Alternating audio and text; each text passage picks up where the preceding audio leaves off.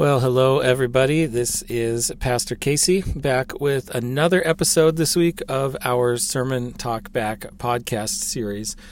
Uh, in our sermon on Sunday, which we distributed via video because our services were canceled because of the snow and ice here in Salem, we got a number of good questions in response to that sermon. And so I answered two of those in a previous podcast which you can find just before this one on our channel. And now I'm going to answer one more this week. And so this one concerns the nature of Jesus. And of course, in our uh, in the sermon, we were looking at Jesus as a 12 year old boy, and one of the key themes with regard to that sermon was that well, one of the things that this passage demonstrated was that Jesus was truly human like in every way. He had to grow up as a human. Uh, he had to learn, he had to grow, he had to do all of those sorts of things. We talked in our last podcast about how uh, this balances a bit with the divinity of Christ, the deity of Christ, which that passage also showed that he was the Son of God, that God was his unique Father. And we looked in our last episode of this podcast about how uh, Jesus accomplished much of the miracles and the teaching and the things that he did by relying on the Holy Spirit. This was part of what it meant for Jesus to uh, to empty himself. You know, he had to learn, he had to grow, he had to depend on God in his human form. But we have another question here that concerns uh, Jesus being both divine and human, and it's about the necessity of Jesus being divine and human. So let me just read it here. It says, Why is it necessary, in the sense of Jesus being the perfect sacrifice for our sins and our redemption, that he be fully God and fully man? And then it says, wondering this specifically in the context of those who believe Jesus was a creation of God the Father and why that would invalidate Jesus as a perfect sacrifice. So, that second part of the question there, adding the context, uh, shows that this is not just a theoretical question. You know, why did Jesus have to be fully God and fully man? Uh, it's a real question with real world implications because there are segments uh, of people that would call themselves Christians in some sense that do not believe that Jesus is fully God and fully man in the same way that, that we have been teaching uh, in uh, in our church, and that we believe that the scriptures teach. And so, of course, the most uh, readily apparent example of this would be with the Jehovah's Witnesses.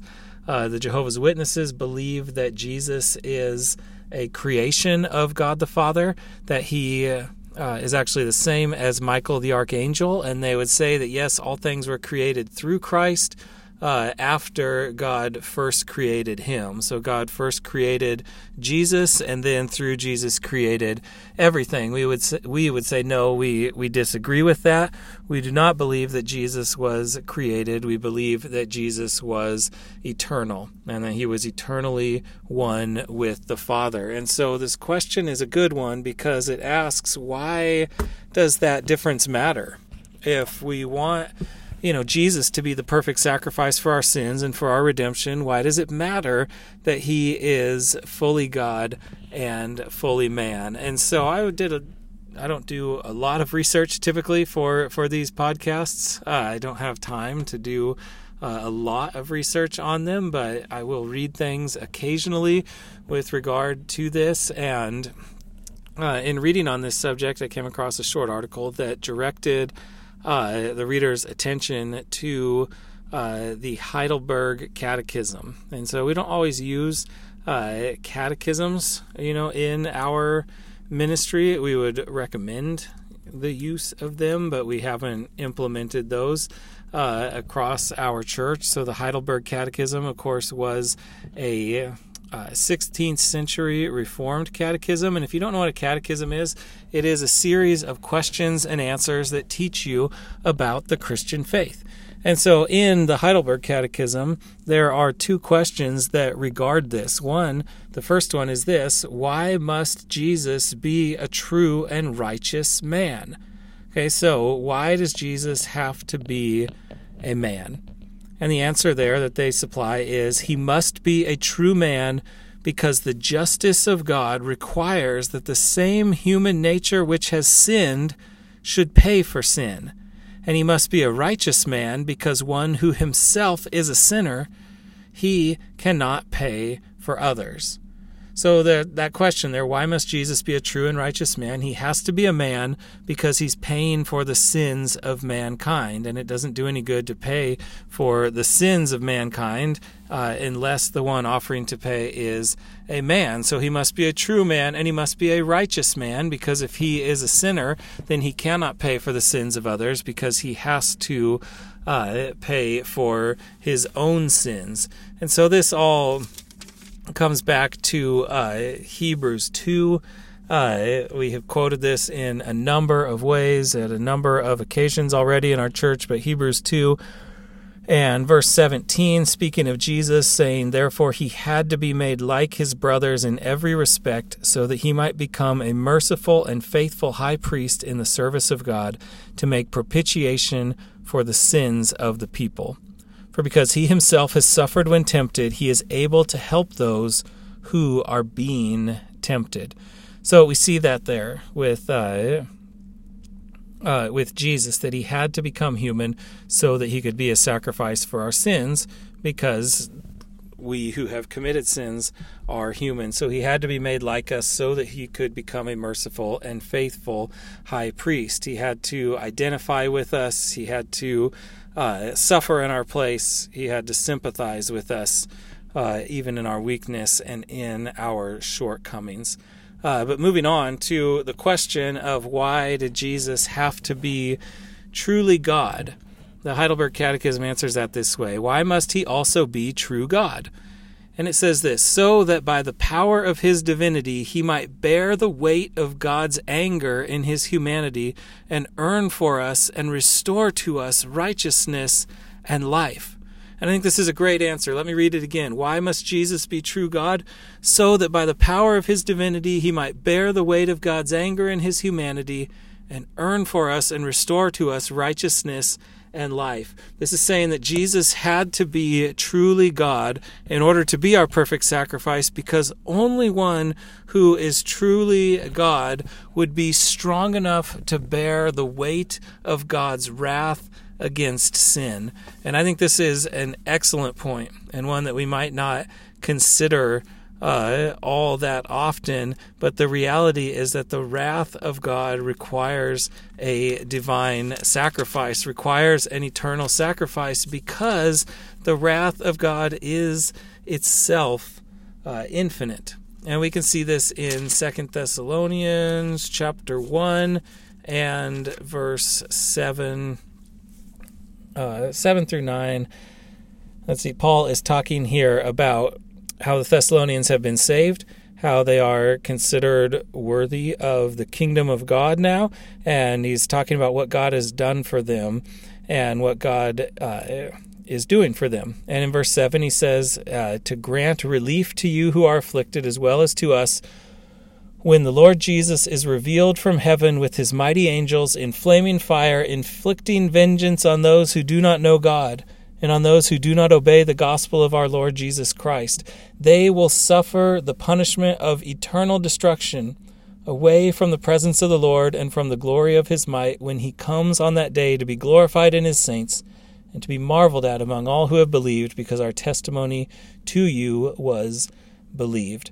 So Paul says that because you are saved, he says to the Thessalonians, because you are saved, you will be spared from the wrath of God. But those who are not saved, those who are still in their sins, will be subject to the wrath of God. And he describes that in 2 Thessalonians chapter 1 verse 9 as this, they will suffer the punishment of eternal destruction.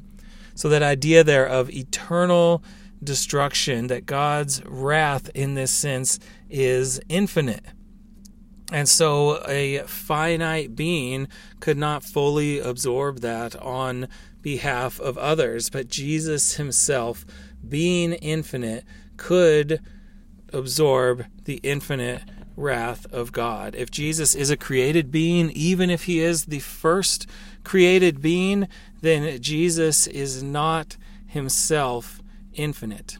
and so he would not be an adequate sacrifice for our sins. Uh, Erik Raymond, in his article on the Gospel Coalition, where he summarized these statements of the Heidelberg Catechism, he said this at the end, if you want it in shorthand the Redeemer had to be truly human. Why? In order to suffer and sympathize. And he had to be truly divine. Why? In order to satisfy and secure. To satisfy the wrath of God and to secure for us true righteousness, true life, true salvation. So that is a short answer to this one that Jesus had to be uh, fully God and fully man in order to be our perfect sacrifice. And I know I've talked to people even in our own church who have made, who are making efforts to evangelize friends of theirs who are Jehovah's Witnesses. And I just hope that you are encouraged to continue in that good work.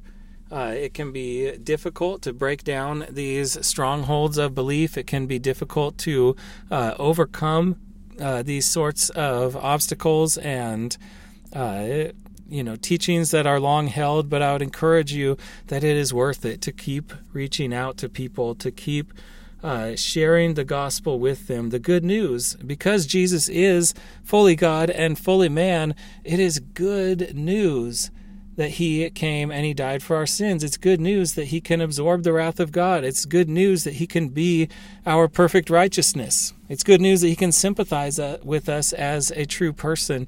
Uh, remember that what we are sharing is good news that all people need to hear. Sometimes it takes some time to to get people to see uh, the shortcomings of their own belief. It can take time to dismantle and to uh, tear down some of these arguments, like those against Jesus being fully divine. But I would encourage you to keep at it in a patient way, in a gracious way, in a friendly way, and in a prayerful way so that people can come to know Christ and be saved as they see him for who he truly is. There is, of course, this isn't the scope of this podcast, but there's abundant scripture references that will show that Jesus is fully God and fully man.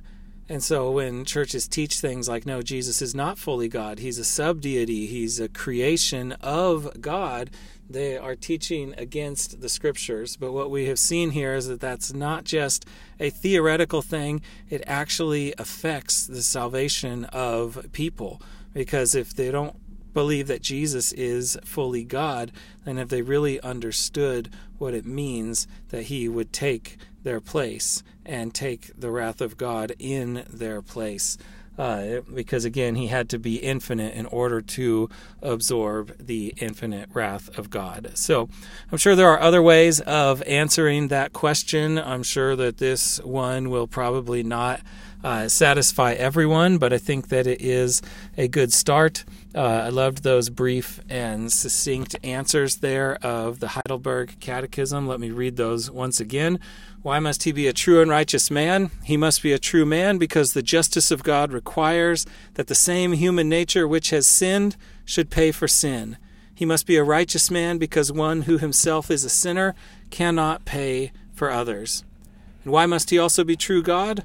So that by the power of his divinity he might bear the weight of God's anger in his humanity and earn for us and restore to us righteousness and life. Those are some beautiful summaries there of biblical truth, and I would commend those to you for for further thought. Uh, but one thing also we should know is that the Jehovah's Witnesses are probably the greatest example today of a group that would present as Christian, but would present Jesus as a created being, as a sort of sub deity to God, but they are far from the first. If you go way back into the early centuries of the church, there was a group called the Arians, following a teacher named Arius, who taught that Jesus was a created being and not eternal with the Father. And so, of course, the church in uh, early councils and things addressed this, and one of the best voices on this subject was Athanasius.